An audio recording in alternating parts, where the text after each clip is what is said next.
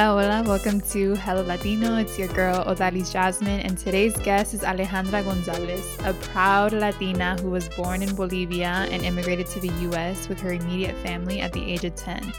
She talks about her immigration story, loss, first-gen pressures, and even talks about discovering her Incan identity. Shout out to Las Mujeres de Cochabamba. A little background, Alejandra is a marketing professional for a large tech company in Silicon Valley, and she's completely obsessed with skincare. She currently is working on turning her obsession into a company, Glaze Skin, which caters to minorities, specifically in the Latin and African American community. O sea, prepárense por esta odisea, okay? Disfruten.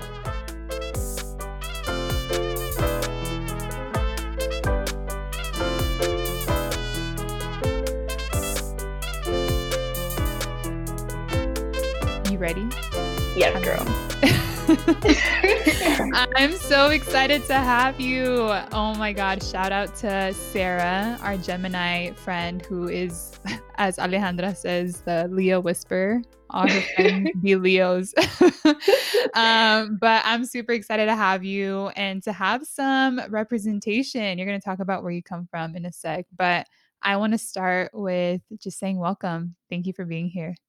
Thank you so much for having me. I've heard fantastic things about you. And I love your podcast, by the way. It's super inspiring.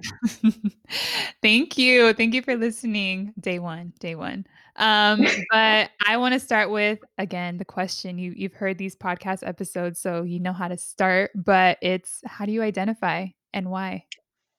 Well, I identify myself as Latina. But if we want to get really down to the specifics, I am 100% Bolivian. I was born in Cochabamba, Bolivia, and I love it. I love everything about my country. It's very unknown. Not a lot of people know about Bolivia. I'm usually the first person that they meet from that specific country, which is it's fun, right? Because then I kind of, but it's, I was also talking to Sarah about this. I was telling her that it's great, but it's a lot of pressure, I feel like, because I've, it's Girl. Like, right? Like, don't you feel the weight of your entire country on your shoulders? Yes. It's so much pressure. I feel that. Yeah, it's like, I remember when I was younger, when we first moved to the United States, the pressure was to just not be a statistic, right? You don't want to be a bad, because, as Hispanic people, we have a lot of negative stereotypes. Hella. Yeah, hella stereotypes, and they're not good. I wish they were. Yeah. So my main focus was always to just prove that no, you're absolutely incorrect. Like, just because, you watch the movie, which unfortunately aren't the best sources of, information, doesn't mean that we're all like that. Oh my gosh, girl, 100%. And I was just talking about this yesterday. I was like, someone was like, oh, like, if you look at Netflix, like how many of the movies that pop up on your screen are about, the Latino community or represent Latinos. And I'm like, well, even deeper than that, like how many of them are not about narcos and how many of them are not about like these type of like drug wars and all these like Chapo, like I hella see Chapo all over Netflix. And I'm like, really? Like, that's it? I'm like, there's more stories. Right? We have so many negative statistics against us. And it's like, and it's not only what I'm feeling is like, it's not only the pressure of you representing Bolivia, but it's also like, you're also trying to prove that we can do better. We are better. You're like, there's like a double whammy, right? Like you're like not trying to just represent your country, but you're also trying to represent your community and do the best that you can. So you don't become a statistic. It's like pressure all around. It is. It really, really is. And, I think the 2020 has been quite the year for many reasons. And one of them in particular would be just the light that has been shed on systematic racism, right? And how it's affected our African-American brothers, right? And sisters the most. But also we get a really bad brunt of it too. So I think it's been quite an eye-opening experience for a lot of people. I know for me, it's been interesting to see, you know, who's where, whose side you're on, essentially. Oh man, breaking hella friendships, family relationships. You're like, bye. Yes, girl. And I'm like, wait, I thought you were cool. Lies. Yeah. Lies. Yeah, it was all a sham. But yeah, girl, it's been an interesting year. And I think this year has been really, really stressful for all of us, but also has been extremely enlightening, right? Because a lot of people are actually opening their eyes to really what's going on. And it's been freeing for a lot of us, I feel like, especially for people like myself, right? Like I came here when I was 10. And that's a hard age to come to another country and, you know, not speak English and essentially walk into a classroom and everybody speaks English and you're just there like, oh snap. Like I went from being able to talk and articulate my thoughts and actually, you know, like when I was in Bolivia, we were pretty well off. So I went to a really good school. And I was always kind of on top of everything, right? I was in Bolivia, they have this system where they kind of rank you by how well you're doing in school. And it's like a very well-known. Yeah, girl, like they put the pressure on you quickly. So, you know, either if you're like the first one, the second one, or the third one in the class based on performance. And, you know, I was always, you know, in one of those positions. So coming here and not being able to speak, it was very humbling because you're starting from the bottom, right? Yeah. And at 10 too. What's that, like fifth grade?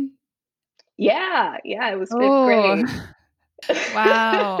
Well, let's talk about that. Let's like dive deep into your story. So let's talk about the beginning. Like, do you remember your childhood in Bolivia? Like, let's talk about that and then talk about your immigration story. Yeah, for sure. So my childhood was awesome. Like it was very happy, very go lucky. My dad was basically my favorite person. I had a fantastic family unit. My mom, you know, she was, you know, kind of like the very giving, gentle Latina mom that, you know, if you have a Latina mom, they're very open and genuine and kind and like, you know, toma esto, lleva esto, trae esta persona. You know, it's very inviting, right? My dad was also like that. He was very, very kind, very genuine. If he could help anyone, he would. So I was raised in a very loving and caring environment. Like I said, we were pretty well off. My dad worked really hard, so did my mom. And my dad went through a lot of stuff, but you know, he was a very I will never give up type of person. So he made sure that he got to the top one, however he could, right? And I come from a family of hustlers. Like we work really, really hard. And my brother, he's a very intelligent, smart kid. So I know, like when we were little, we would kind of go to the front yard and make up games. And this was before the internet, right? Or any like Game Boy or whatever. Like at the time, obviously, I'm from a third world country. Like we didn't have that, you know. Yeah. We had books and our imagination, so we made up a lot of games.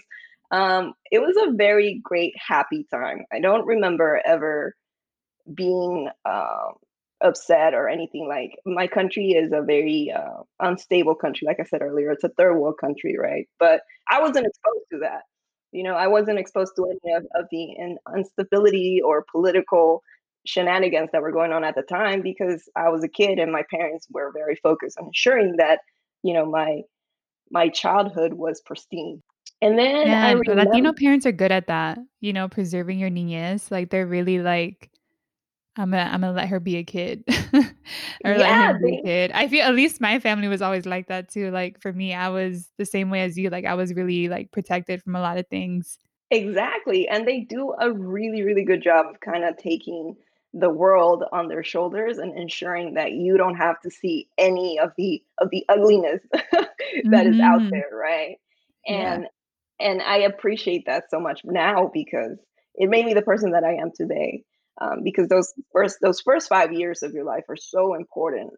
They kind of shape you beyond you understanding how important they are. And my mom and my dad did a fantastic job.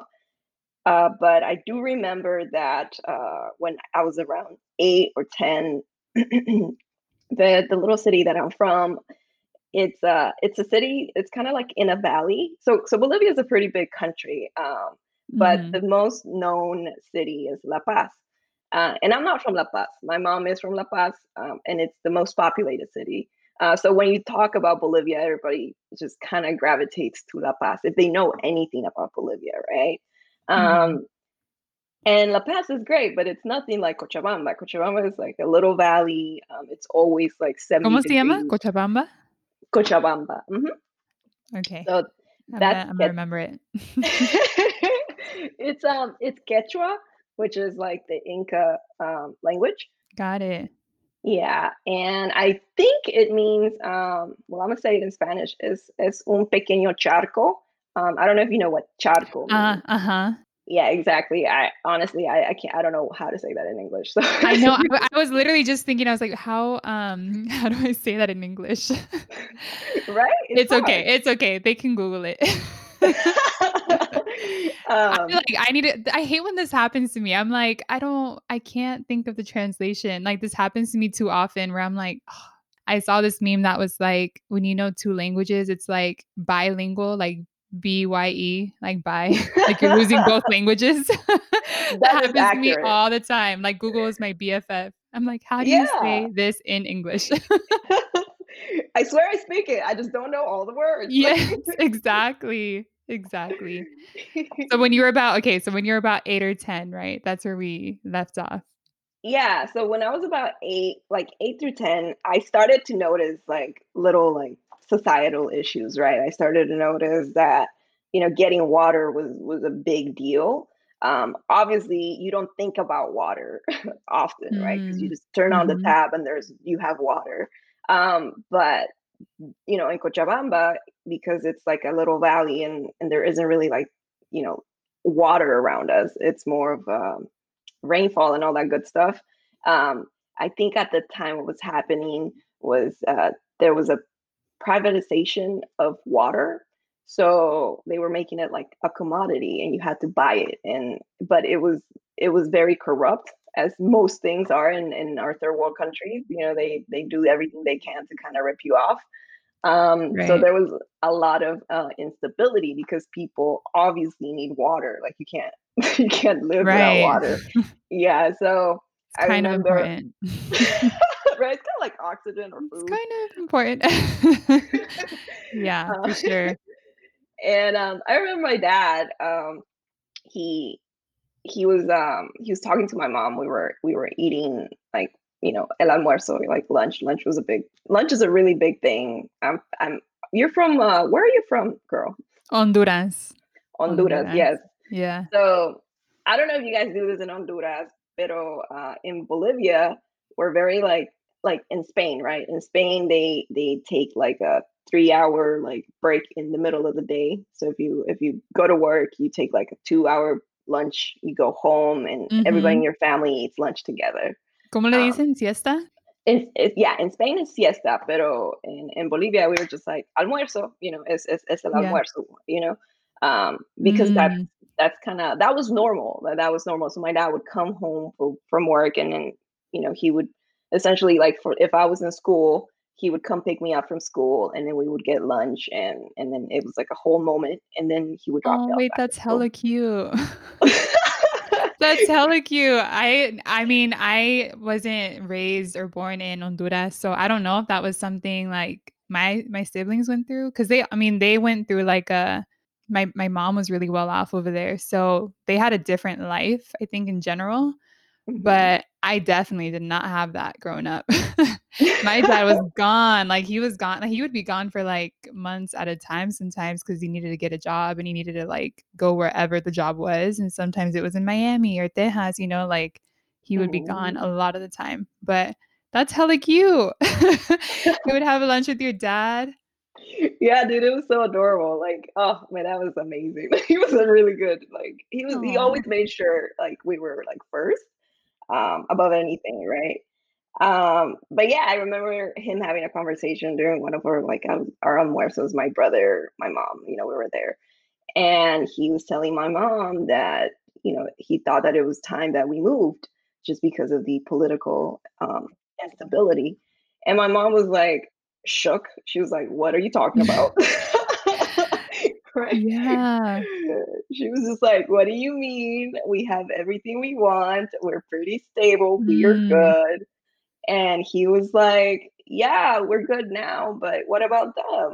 This is about, our kids, and my mom, like, Wait, I just want to pause right there because this is such an important story because people think immigrants come here because they want to. And in some cases, yes, it is the case. But like in another way, there's pressure to leave because of that political unrest. Mm-hmm, right. Mm-hmm, and like just thinking of your mom, she's like, what? Like we got it all. But your dad's like, but the future of our generations, like our children. Mm-hmm. Exactly. Oof, that is a powerful and I think very relatable story to immigrants everywhere. Yeah, exactly. And you're absolutely right. There's this big misconception that, why would you leave a place if you're good? Like, does anybody mm-hmm. ever think about that? Like, right. Like starting from scratch is hard, like super duper hard. So why would someone do it if it wasn't like the only thing that they thought of that would bring like a much better future for their kids, right?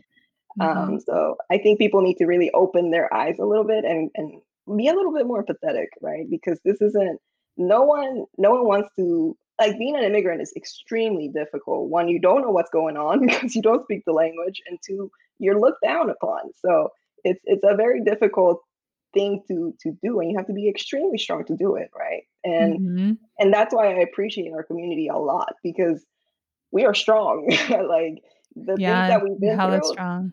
Yeah, that takes some strength. Yeah, but my mom wasn't about it though. She was like, nope. But like when my dad said that, my mom just looked at us and she was like, "You're right," and that was it. That was the decision that was made. And I didn't know this until probably like maybe like a year ago that my mom told me that my dad had been applying for a visa to come to the United States since he was in college, and he would apply every single year. And we came here when I was 10, so that was what 20 years of applications. And to get the visa that we got, I don't remember what it was called because things are a lot different now because mm-hmm. of our current president. But back in the day, it was a different visa. It was a visa that was essentially given to people from countries where the population of that particular country isn't really in the United States. So I come from, I guess, a rare country in the sense of immigration wise, right? Wow. So it's kind of like. Yeah, it's really interesting. I just found out. I didn't know any of it. Yeah, I had no idea. Me either. I was like, really? What the heck? So I didn't either. Who am I? My mom was like, yeah, so it's kind of like a lottery. So, because I'm always, I tend to do this and I don't mean to do it. I'm really dramatic and extra. I'm always like, I'm so unlucky. Girl, that's your Leo. That's me too. Right? We're just like, no, why do bad things happen to good people? Oh my God. No, literally same. Right? So extra. But my mom said that and she was like, yeah, it was like a lottery pick. And we like, I don't know, the chances of getting it, but they're really, really slim. And we got it, right? And we got a residential visa, like where, we can come and actually live here. And there's a path for us to get like a green card and be citizens, mm-hmm. right? So we did win the lottery, and which explains why I can't win it again. You know what I mean? Because I already won it. So. Your luck has ran out, so. This is it, y'all. Yeah, so then we did that, and I remember just being like shook that we were going to leave because, like my mom said, we were really well off, we were good, and then coming to the United States, and and landing in Miami, because I feel like that's where most people from South America land. That was interesting because I'm seeing people from all over, like Cuba, Colombia, Ecuador, Panama, all these countries, right? That I haven't really, you hear of them, you see them in the map, and then you see someone from there and it makes it real. Not that the country doesn't exist, but it was just. No, I get you. I know what you mean. Yeah. Yeah. You're like, oh, okay. Now I know someone from Puerto Rico, which I've never ever had, So it was really interesting to see the melting pot of Latinos in Miami. So it was interesting, but at the same time, my mom and my dad had a hard time finding jobs. And so we had to move. And I remember, I hated this move, girl. They wanted to move to Idaho. And I was like, ooh. I never gonna... Yes, girl. You ain't going to find no melting pot of Latinos over there. Girl, no. I was. Or maybe I'm wrong. I don't know. It was probably two of us, yeah. In the whole state. Right? And the reason they wanted to go to Idaho was because we used to always have little missionaries come to our house, and my mom was really nice, and so was my dad, so we always let them in, and we'd have conversations, and we thought it was cute that they wanted to know more about the country, because you're from one of them was from Idaho. What? I never even knew that was the state until I met this person, right? So it was really interesting. So we were like, oh, remember Sean? He was like, yeah, if you're ever in the U.S., just come to Idaho. We're in the U.S. And so we went to Idaho. And wow. How old were you? Is this when you were 10? Yeah, it was still when I was 10. Cause we were in Miami for a little bit, but not long at all. I think it was maybe 6 months tops. And it was great, but at the same time, we were essentially living off what my parents had saved in Bolivia during this 6 months, because they couldn't really find a good paying job, and it was also really expensive for them.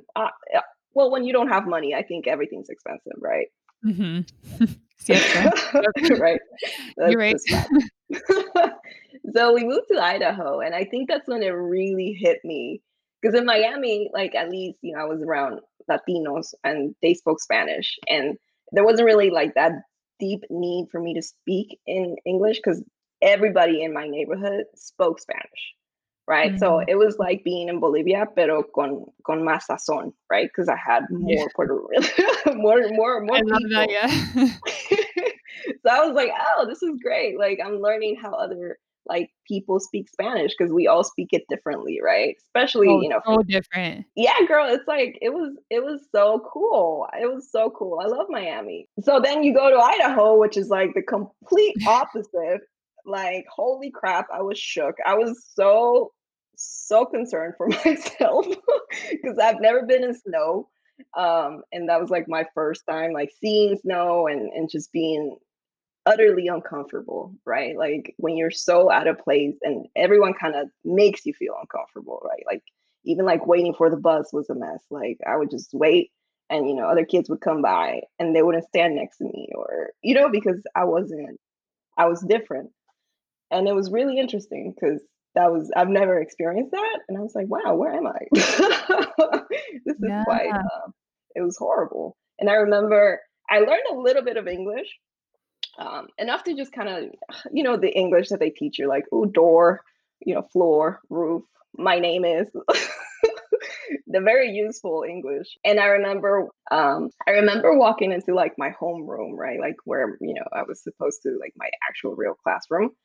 And I remember walking in, and I was the teacher was kind of telling me things, but I couldn't really understand her. And then I remember all the kids coming in, and they just kind of circled me. They were like, ooh, who's this? And I remember the teacher saying, oh, she's in 8th grade. Because I remember 8th grade. And they were like, wow, she must be a genius. And then they were, it was so cute. But then they were she was like, no, she can't really speak. Oh, and then they were like, oh, then it's the opposite. And I was like, It was interesting though, because it was so cute, because they were so disappointed that I wasn't in 8th grade. And they were also very like disappointed that I just didn't speak. But I was disappointed in myself, even though one girl, like, what are you talking about? Like, you just kind of got here. There's no, but like, I had that pressure in myself already that I was far behind. And I already kind of gave them a bad impression of myself. Like, even at 10, I felt the pressure of just being better and just showing that, like, no, like, I'm from Bolivia, like, you don't know the country, but I swear we are good.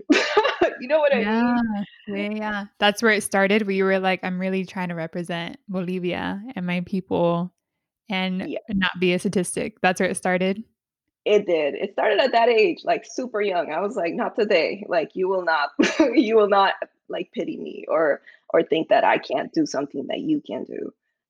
So it was quite difficult, honestly. I think like during recess, like I would actually go to the library and like grab like, cause it was like, I was still in elementary school. So you still have kids that were little. Right. So I would go to like the really like little kid section of the library and start like reading, trying to understand what words meant, because I really wanted to communicate and have an actual conversation with people. And I did that I think for like 6 months, and then I spoke English, but it was hard. So my heart goes out to everybody that like comes here and tries to start all over again, because I've been there. I know what it's like, and I think it's very unfair for people to judge them and you know, think that they're lazy or they're criminals or they're, you know, they're all the worst things in the world, and it's like you don't even know what's going on. I know there's so much going on below the surface, right? Oh my God, don't even get me started on that, on that topic. But were you in ESL classes, or were you like teaching yourself English through reading books? I was in ESL classes, but I always felt like they were going super slow. And that's the pressure I put on myself. It wasn't them. You know what I mean? It was mostly me, like putting myself in a position where like, no, like you should, because like we would have like obviously math class, right? And math is universal. So I knew math. I was like, okay, I get it. I know this. Like I could get to the answer, but I couldn't talk about how I got to the answer. Right. So whenever we had like little sessions where like the teacher would be like, oh, who can solve this? I would raise my hand, and then she would call me and I would solve it. And then she'd be like, how'd you get there? And I was like, ma'am, I can't speak. Like, I can't explain things. I just know I got there. I got it right though. Right. Right. It was interesting, but it was cute because she was trying to get me to speak. But I just couldn't talk, right? I couldn't say how I got there. So, you know, I would go to ESL classes, but I would also like do my little homework on the side. And that was like read little books and watch TV and see how people communicate and how they say certain things. Cause you know, we don't really have to be proper all the time, but yeah, that's basically my life in elementary school in Idaho. Wow. And did you ever move out of Idaho, or did you spend the majority of your life there? So we did move to Idaho. Okay, I guess like backstory. My dad, when he was younger and he was, you know, applying to visas, he did a study abroad program that brought him to the United States. And I think that's what like triggered his love for the United States. Bien. Okay. Yeah. So that's why he was like, we have to go to the United States. And I remember his study abroad program was in the South. So it was somewhere like in Mississippi or somewhere in the South. But he somehow ended up being in Houston for a little bit. And he loved Houston. He absolutely adored Houston. So when it started to snow, because it's real, and you know, I'm from a tropical country. Yeah, snow's real, y'all. Yeah, I was like, wait, it's like feet, right? It's not, because it's Idaho. It's like my. How was your first time? How was that like first experience with snow, coming from a tropical place and then being like, what in the world is going on? It was so. I didn't even know what to think about. I just knew that it was beautiful. Like it was so beautiful, but also very messy, you know, because like people driving in the snow is so scary. But it was gorgeous. I remember just standing outside and like, you know how when you like, when there's snow, you just go outside and you open your mouth and like snowflakes fall into your mouth.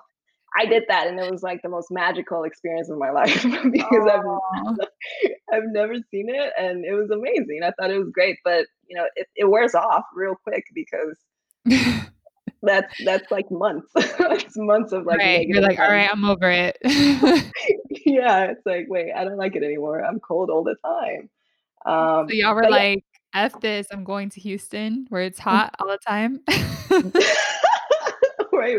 We just can't win. But yeah, that's what happened. Like my dad was like, yeah, we should probably go to Houston because one, there's more jobs there, and two, it's just warmer, right? So we did that, and that was a trip because obviously we were poor and we had to take the bus, and the bus from Idaho to Houston was horrible. Yeah, it was just the longest bus ride ever. But we finally got there. Like my dad and my brother went separately, and they got a U-Haul in the car and all that good stuff, and they were driving separately. And I remember when we got there, like I could tell that my dad wasn't feeling well. He was really sick, and that's when I was around 12. So we were in Idaho for a couple of years, and then we found out that he was really, really sick. And then that's essentially when my childhood took a horrible turn, because that's when we found out that, oh, girl, I'm about to cry. Oh, it's okay. I'm so sorry, girl. Don't be sorry.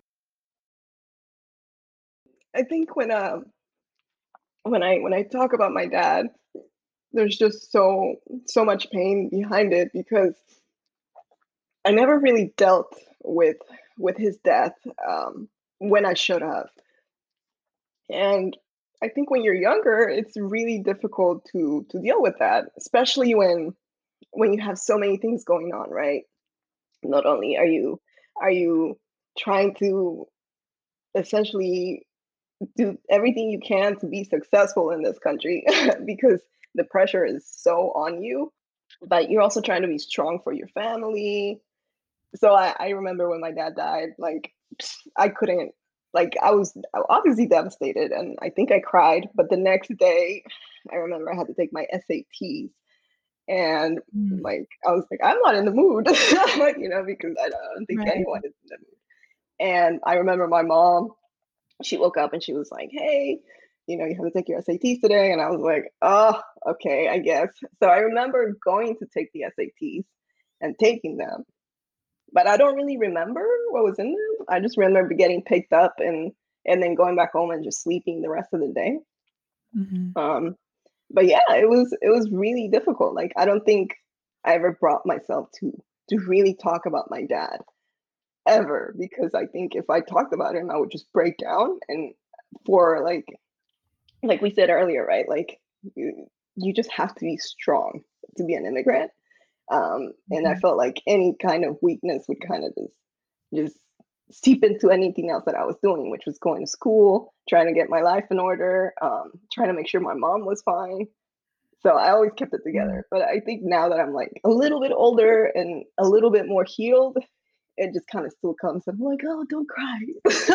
But it still happens. Oh man, yeah. But it sounds like your dad was an amazing person. And so I understand all the emotion behind it. So I appreciate you sharing that. And girl, I wish I can hug you right now. I'm sending you some hugs. No, but thank you. I mean, you were taking the SAT, so you were in high school at this point? Yeah, I was 17. Like the world is your oyster in high school. Mm-hmm. That's what they say. But my dad got sick when I was 12. And throughout this time, he was always in the hospital. So I don't really remember a majority of like from 12 to 17, because I was always with my dad, right? We were in various hospitals, just, hoping that things would change. He needed a liver transplant. So my dad didn't really speak English. So whenever, he had a doctor's appointment or something, like me or my mom or my brother would have to go with him. So that's also another thing, right? When it comes to immigration, right? Healthcare, like that's a big thing, because when you are, once again, like immigrant, you don't speak English and you also don't have money. It's very difficult to get quality healthcare. And that's just the reality. That's just the reality of our system as well. I mean, even if you, I don't know if you watched the documentary about Serena Williams. It's kind of like, no, but I saw one of her events and she talked about it and I was so pissed. Right? Like even someone that's so successful, like everyone knows you, and you still go through like issues because of racism. That's just what it is. That's exactly what it is, right? Yeah, it exists. And again, when you say systemic, it's literally the system in every single aspect. Healthcare is included in that. Exactly. And that is super, super sad because it really does affect your life. Like it costs your life, right? And you know, like when I saw that documentary with Serena, I was just like, girl, what are we doing?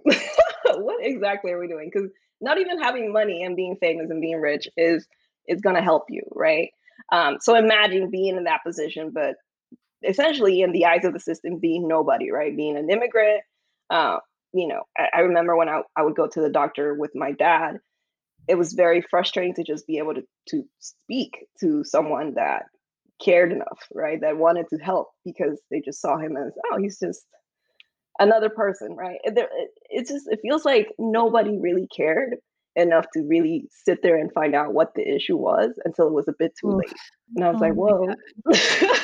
Yeah, it was really sad. But I'm so sorry, girl. No, it's okay. I mean, things happen. I fully, like, I'm aware of you know, everything that my parents were trying to protect me from. It kind of all came crashing at once. And I was like, whoa, the world is a cold place. But yeah, it's cold out here. It's like Idaho out here. Girl. Yes. It really is.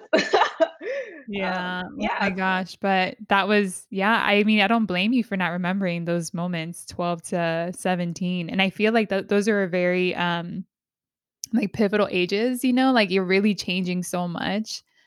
And so I feel like, I mean, correct me if I'm wrong, I feel like that experience with your dad probably hella shaped you into the person you are, because those moments, those ages, they're so crucial. And I feel like, I'm just like, wow, it tells me so much about who you are. And like just and I'm meeting you for the first time and I'm like, oh my God, like I can already tell you're so warm and inviting, but also hella strong. Like you're a strong woman. And I'm like, I see where it comes from. Thank you. Thank you so much. I think I always talk to other people and they tell me about, you know, their stories and their childhood. And all I remember from my childhood is like my Bolivian childhood, you know, because I think that was such a good time and it wasn't traumatizing at all.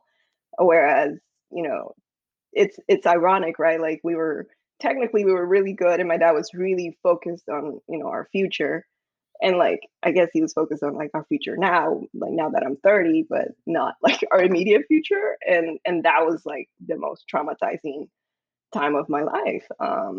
Obviously not his fault.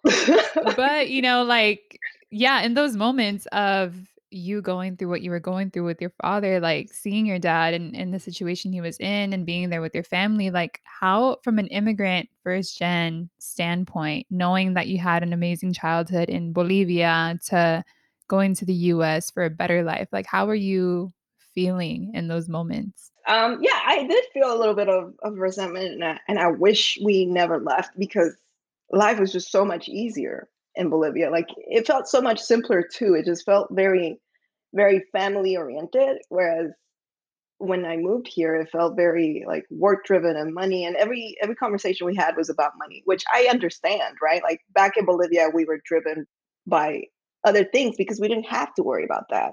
Whereas now we're in the other side of the road, right? Like we have to worry about those things. And my dad was sick a lot of the times. So my mom had to work multiple jobs. And, you know, that was hard for my mom, too, because my mom wasn't used to that either. Did she work in Bolivia or no? She worked in Bolivia a little bit, but not that much because we didn't really have to. But my mom, you know, she's a very strong lady. She does what she wants, and she instilled that in me. Yes. Yeah, she was like, no, I'll work. So, okay, you can work. It's cool. But yeah, she worked, and she had an incredible job. I remember she loved shoes. So she had like this, she was like the manager of this really like bougie shoe place. And like she would pick me up from school, and then like I would just go there. And I love shoes too, and I think it's because of that. Yeah, I was surrounded by shoes since I was little. And yeah, she loved that job. My dad was an accountant, and like in a very like high position at some company in Bolivia. Mm-hmm. So we were good. But you know, now that he's moved here and we're here, he can't speak English, so he can't. And he couldn't do what he wanted to do. And, you know, when he got sick, he also got Parkinson's, which just affected the way he thought, right? Like he couldn't elaborate things properly. His hands would shake a lot. So he couldn't write. So it was really difficult seeing the transition from, you know, someone that's incredibly intelligent, because my dad was incredibly intelligent, to someone that, you know, just couldn't talk or couldn't write. So I think that really hit home, because it was like a very black and white like transition, right? Like we went from yay, life is great, to like, holy crap, we're poor and my dad's dying.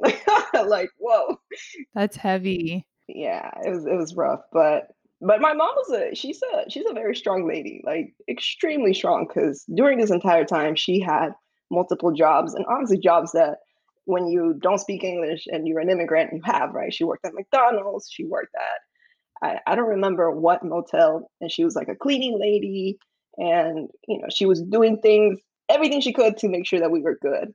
And you know, she wasn't home because she was working two jobs, and my dad wasn't home either because he was in the hospital.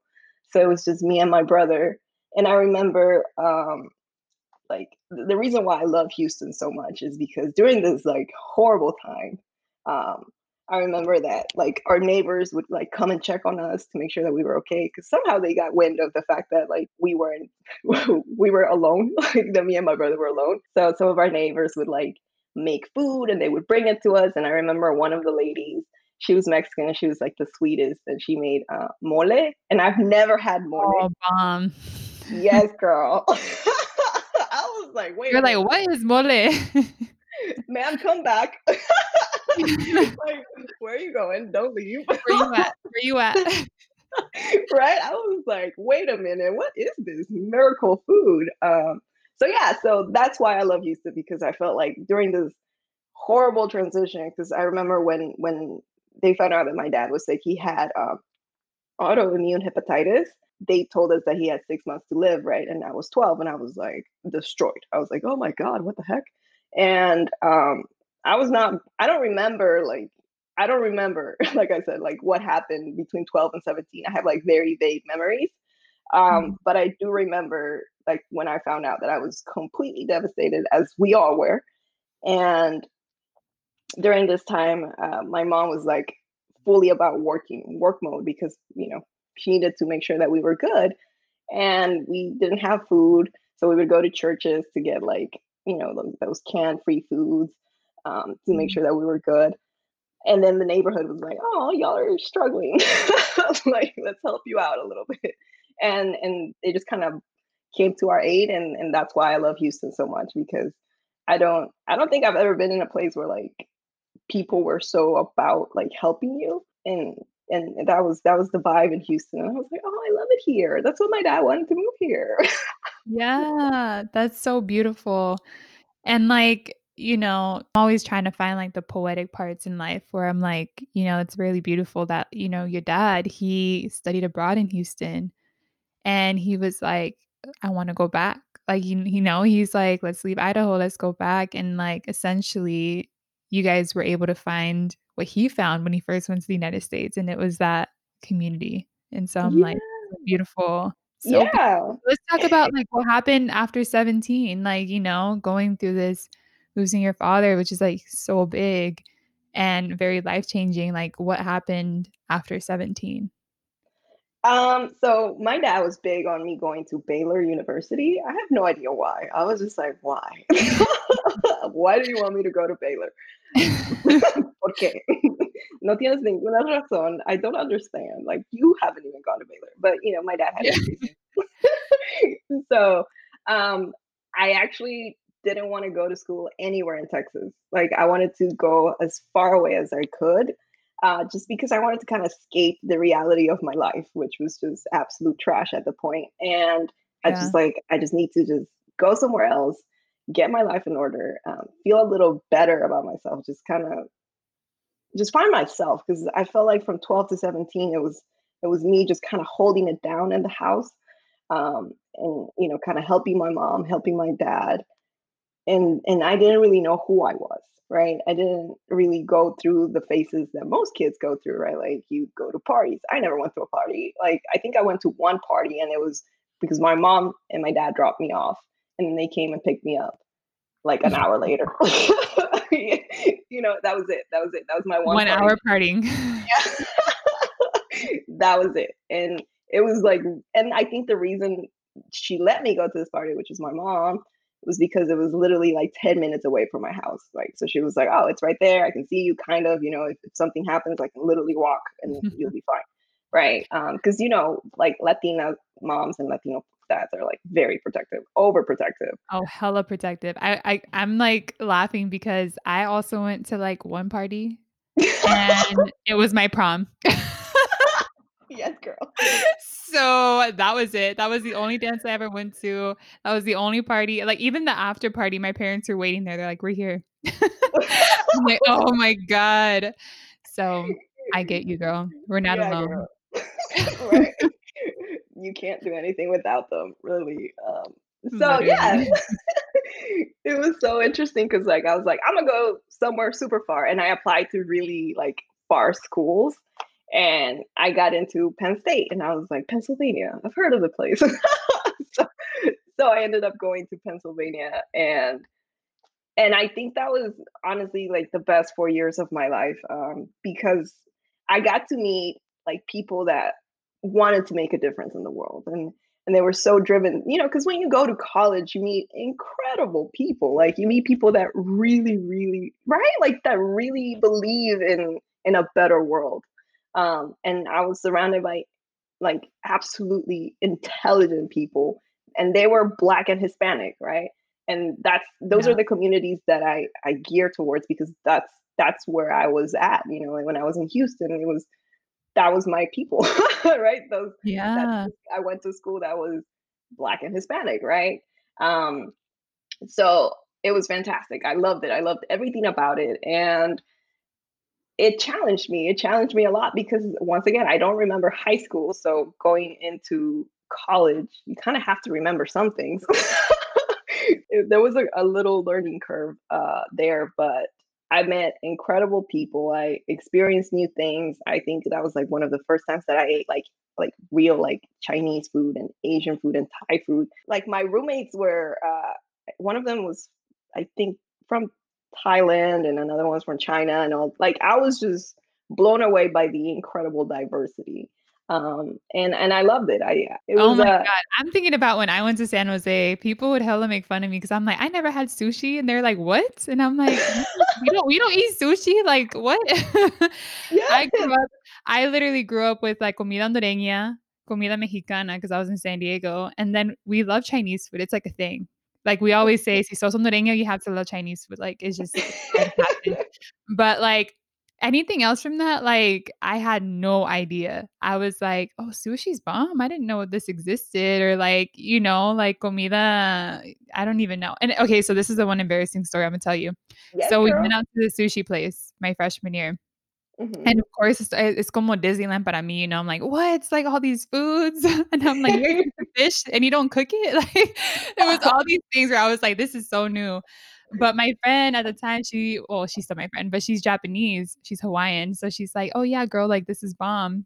And then yo de bruta, I was like, oh, do they have boba here? And they're like, no, Jasmine, that is not. That is not something you're going to find here. And I was like, oh, I don't know.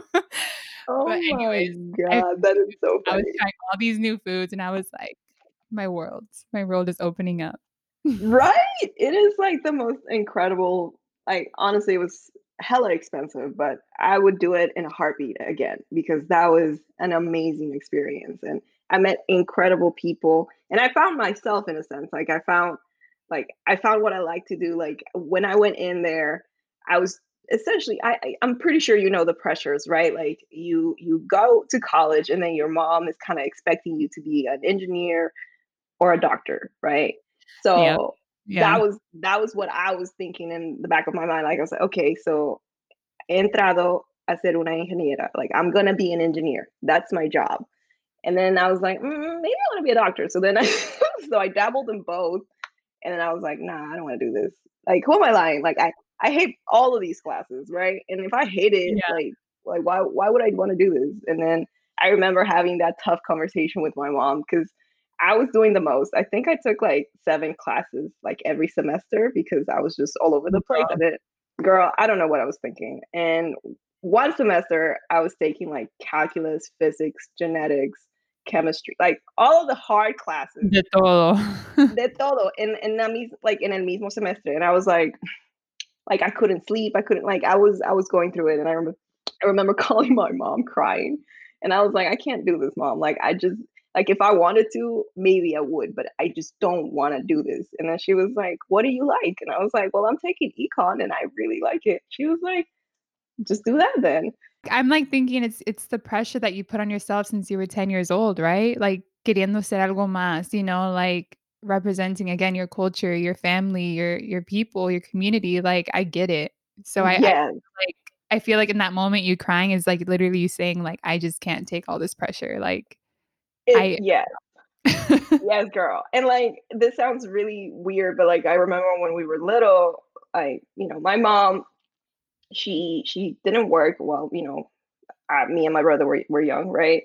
She was the one that taught us like how to write, how to read, you know, like adding, subtracting, like all that stuff before we went to school, right? So to go into like the schools that we went to, you had to take a test, and if you did really good, you got into the school, right?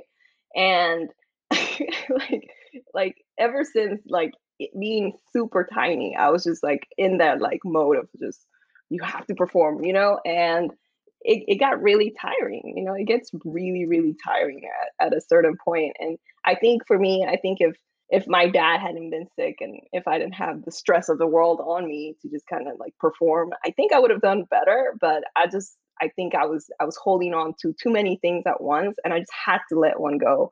And that was me becoming a doctor or an engineer, because at the end of the day, I didn't really care for that as much as I could have.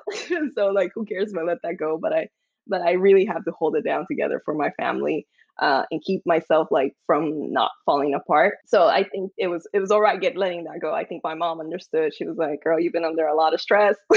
Just go ahead and let it go. Like, yeah, I get it. No, that's so true. And then did you end up doing econ? Yeah. I loved it. I loved everything about it. I was like, this makes sense. And it's kind of, well, I mean, econ, I don't really know too much about econ, but like that's in like the finance world, right? And so like, wasn't your dad also in finance? Yes. That's why I loved it, because I love math. So beautiful. Like, that's the poetic part of life right there. Like, that's amazing. Yeah, I think he would have been really proud. He would have been like, oh, yay, you did that. Oh. He is. Well, oh my gosh, girl. I am loving all of these things that you're talking about. And I think like there's so much of it that I'm like, wow, like that's what my brother went through, or that's what, you know, like I have gone through. It's like, it's really beautiful because our community, although so diverse, we come from Bolivia, Honduras, Mexico, like wherever it is that we come from, we still have so many similarities when we come into this country because we're living that first gen life. Like we're the first, right? Mm-hmm. We're the first to really have these experiences and really get immersed into this different culture while also navigating our own stuff, like in our families and our cultura. Like there's just things that we're still navigating. So I think it's just so beautiful that you've told this story in such an authentic and very emotional and vulnerable way. Like, thank you. I I want to move into our cafecito and chisme portion because there's some questions I want to ask you about what you're up to now. And I think this is the perfect segue, like you going to Penn State, doing econ, and then post-college, like what you're doing with life now. Yeah, for sure. Before we switch over, one question, because this is something I'm curious about. I'm sure people listening who don't know about Bolivia are interested in. Tell us your favorite parts about being Bolivian. It could be food, history, if you know it, like what's your favorite parts about being Bolivian? So my favorite part, which girl, I had to hunt this down because because I was like in like a little limbo, like I'm not truly Bolivian because I haven't really been to Bolivia for a long time, but then I'm also not American. So it's like a really weird, like you said, first gen shenanigans, like identity thing with your culture itself. That just reminded me of what you just said is, you know, that phrase, ni de aquí, ni de allá. Sí. I heard, I forget her name, but she said, de aquí y de allá. Like she like switched it up and I was like, ooh, that sounds like what you're kind of going through. It's like you're from these two places and you embody both, you know? That is so much more positive. I love it. I so love that. Yes, girl. Because like you belong to both places instead of just acting like you don't belong. Yes girl. You don't change my life. Thank you. We're best friends now, basically. So yes, y'all. So I think my favorite part is I found out as I was reading through, because I was going through many identity crises, trying to figure out about like my Inca culture, right? Like I did a whole like DNA and me test, and turns out I'm like about 80% like Inca, and I was like, that's dope. Yeah, girl. Like, so beautiful, girl. Right? That's like basically 100, right? I was like, okay, like let's keep rounding. Let's keep rounding. Oh my God. 100% Incan. There you go. Yes, there you go. And I didn't even know that much about my culture. So I went, I'm like a very curious bookworm type of person. So I went to like all the sites and I tried to find like a book of like Inca history. And I watched all these documentaries. And I finally found like one book that I was like, okay, cool. But it was like in Spanish and it was from Peru, you know, Peru. So Peru y Bolivia. Oh, I just got real Spanish there. They used to be one country. They used to be a country back in the day. And Bolivia was Sud Peru or South Peru, right? And then Peru was just Peru. And what I found out was that like back in the day when, you know, we were under Spanish rule, the first people that in Bolivia that decided to rise against the Spanish rule were women from Cochabamba. And I was like, okay, word. Oh my God, that's hella cool. What? Yes, girl. Like it wasn't the man, you know, like no shade, but at the same time, like, you know, like Inca culture was very like matriarchal and like it was a very equal, very civilized society, right? But I just thought it was so dope that it was like, no, you know, I get it. You're a woman with like a machete, right? Like you might get killed against a man with a gun, but at least you had the courage to stand up and do it. And that was really, really empowering as a woman and as someone from that city, right? I was like, okay, word, like we were really that bad. Yes, we were. So, so I think that's something that I want people to understand about Bolivia. Like, it was a dark time, but you know, you had your girls holding you down. So, and you know, I have to admit, I recently saw Netflix had a Latin America special for street foods. Did you see that? Yes. And I saw Bolivia, girl, shout out. And I was like, man, the women in Bolivia are like hella like strong. Like I was so impressed and moved. So I'm like hearing that story from you. I'm like, oh, this all makes sense. Thank you. If y'all haven't tuned in, that Latin America street foods is so bomb. Like all the episodes are so, so bomb. And I love that each one, it represents these countries, but it represents like the minorities of those countries. Like yes. It was super dope to see like, you know, Japanese in Peru or Las Cholas, right? Is that what it was? Yeah. In Bolivia. Yeah. Mm-hmm. So yeah. Anyways, it is. I had to do that segue. No, girl, that's a perfect segue. Yeah. I love that show.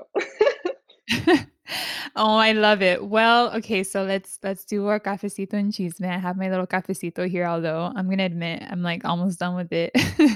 I've been really like sipping all the tea, but I want to know what you're up to now, and I really want to focus on your business because you Glaze Skin business. Like you started this, and you are really passionate about skincare. Like, tell me a little bit about your business and why you created it. Yeah, for sure. So Glaze Skin was born out of just my obsession with skincare. I think stress has a lot to do with it, right? Like how your skin responds to a lot of stuff. But when I was a lot younger, my mom, she's always been kind of a very, very skincare conscious person. So she's always been kind of putting me on what I need to do. And she's always bought me really good stuff. And like, even when I was super tiny, she'd be like, doesn't matter what you do, but just wear sunscreen, right? Which is something that a lot of our people in our community don't hear. Like, I was just going to say, like, that was not a big thing, like, in my family. My mom was all about, like, Mary Kay and selling those things, but it was mostly, you know, for the hustle, not so much of, like, here's all the beautiful things that your skin can do and, like, here are the best products. Like, it wasn't that. Yeah, exactly. And the messed up part is, like, now there's this big misconception that, you know, like darker skin tones don't need sunscreen, right? And it's like, what? Like, you're still human, you still burn. Just because you're not like burning, like, you know, the lighter shades doesn't mean that you're not getting affected by damage, right? And that has a really big effect on people. I think we just need to be a little bit more educated. And right now what I'm working on is Glaze Skin, and the mission is essentially to have a sustainable, affordable skincare line, but that's more catered to minorities, specifically Hispanic and African American people, because we need it the most. I think we have like a huge learning curve in a lot of ways. Obviously, systematic racism does play a huge role into this, but I think it does. Like when you open your eyes to what's really going on, like it's very, very disheartening. And, you know, having been in a position where, you know, I didn't have money and I was around, you know, mostly people of color, it's very in my heart that I think my mission is to have a company that's catered to them and that employs like people of color. Yes. For us, by us, like that. Exactly. FUBU.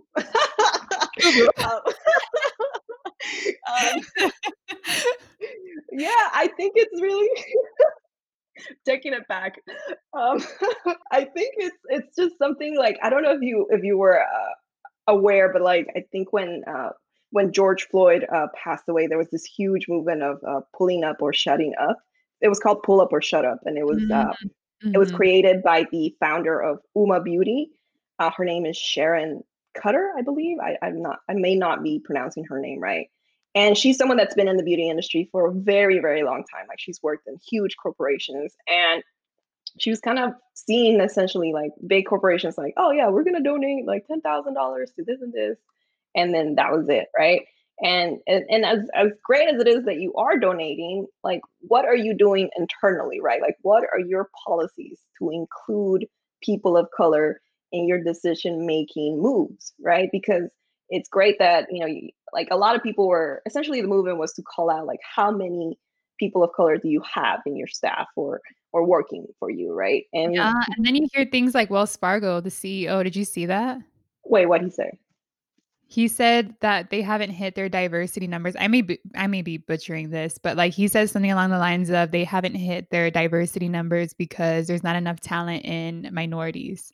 Or minority. I was like, what? Oh my God. Everyone was like, everyone that has their, you know, account at Wells Fargo, like move. That is horrible. Like, how dare you? Wow. Oh yeah. No. Yeah. And that's what another thing, you know, like when I said I went to college and I felt like I just fell in love with the people there, and I found these incredible, amazing, intelligent people. Girl, they were people of color. Like, so for you to say that the talent isn't there, it's just absolutely egregious. Like, you really, like, who you want? I can introduce you to all these people. literally just check out my network, sir. Yeah. It's please see LinkedIn. Yeah. Right. They're like doing big things. I am extremely proud of like the people that I went to school with because they are killing it.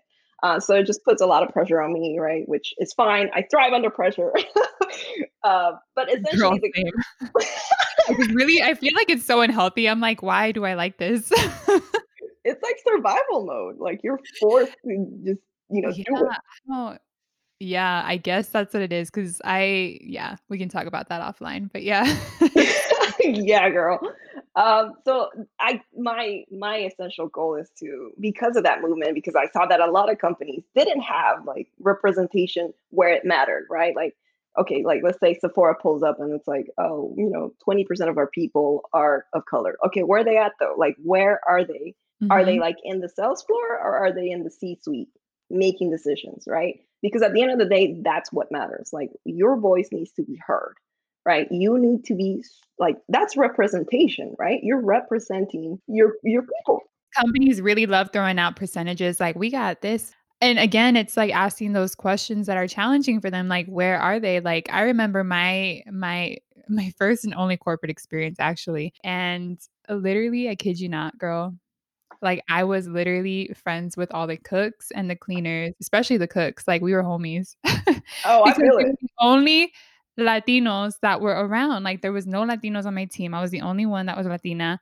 There was like no representation anywhere. Like I would go into the cafeteria. I saw no one of color. Exactly. And you hit it in the head, right? Like I also work in a large company in Silicon Valley, and yes, I think I could count in my hand how many of us are there. Like there's 1,000 people there and probably like 3 or 4 people that speak Spanish that are Hispanic. And it's like really, really, really depressing because I'm like, word. Like, yeah, no, it's like, it's hella true though.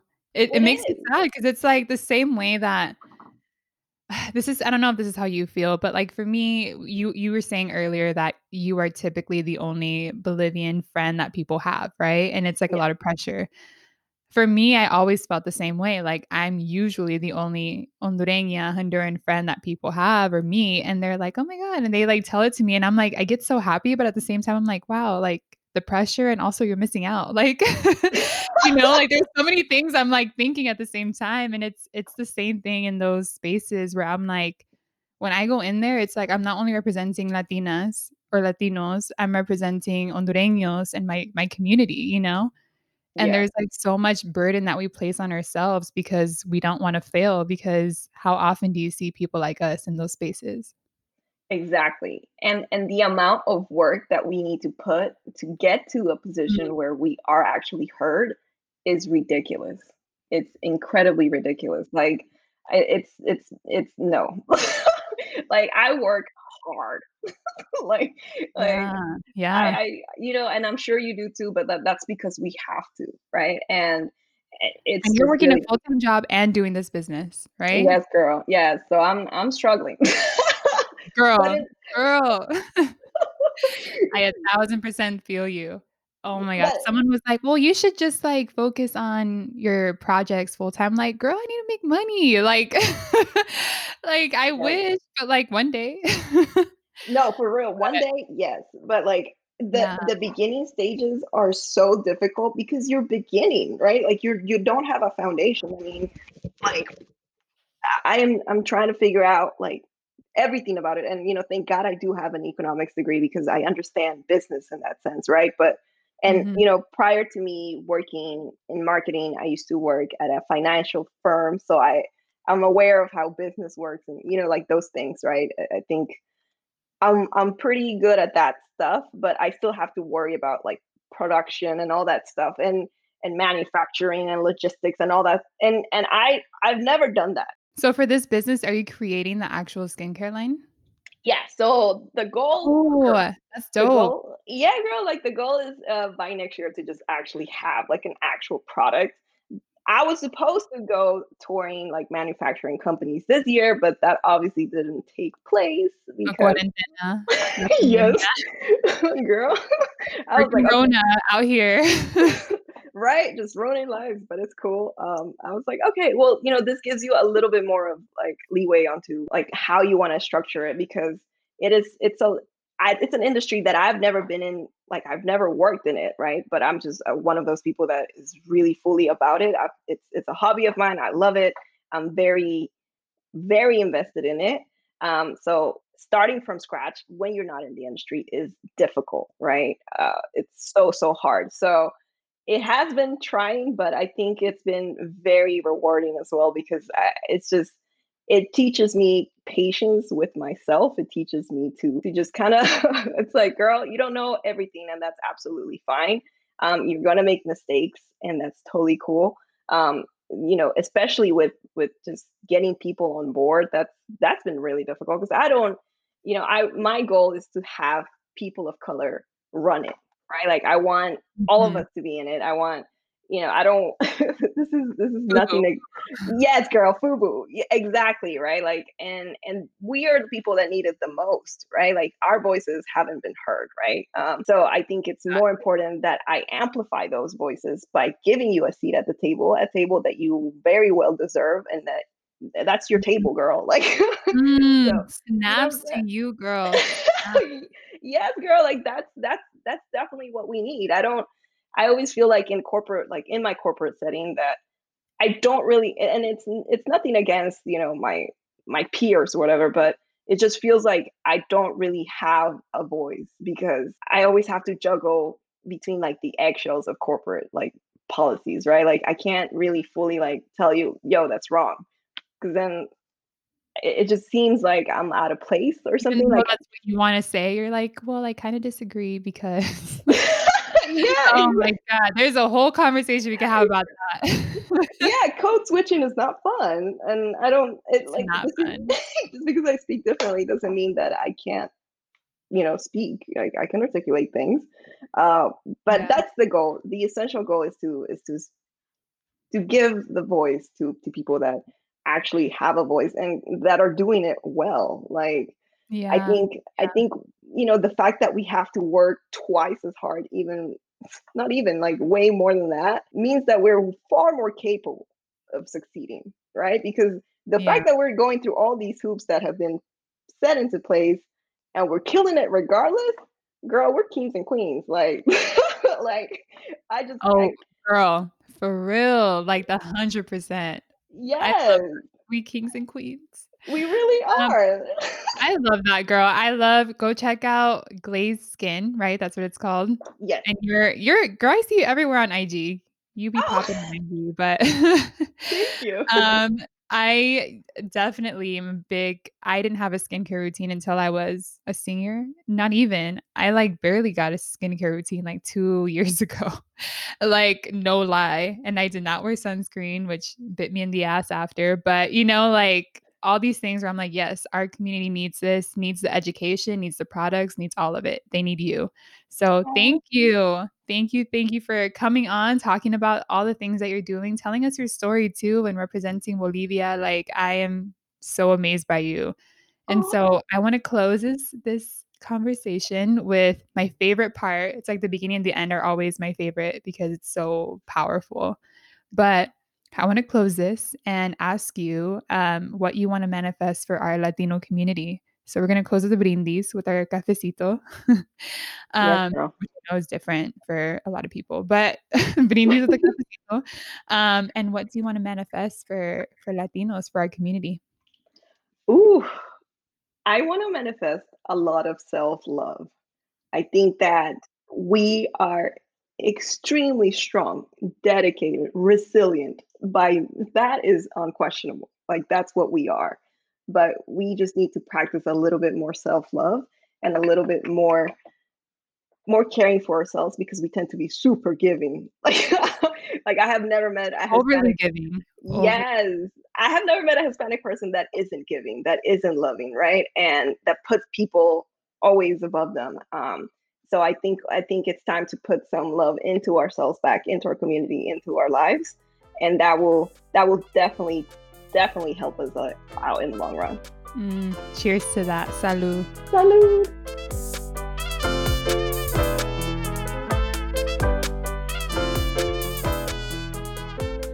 Y'all, but wasn't that just the most dope conversation?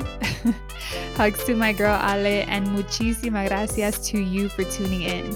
Connect with Alejandra on IG at Glaze Skin, find her on LinkedIn, and check out www.glazeskin.com. Shout out to Rise On, my sponsor and partner. If you haven't jumped on their offer yet, stick around to listen to Chris Gates, co-founder of Rise On, for all the details you need to know on how to start your mental, emotional, and spiritual fitness journey. Tune in next week for more Cafecito and Chisme and more Hello Latino love. Follow me on Twitter at Odalis Jasmine, Instagram at ojasmine with 4 A's, and find me on LinkedIn. Con mucho amor, tu amiga hondureña.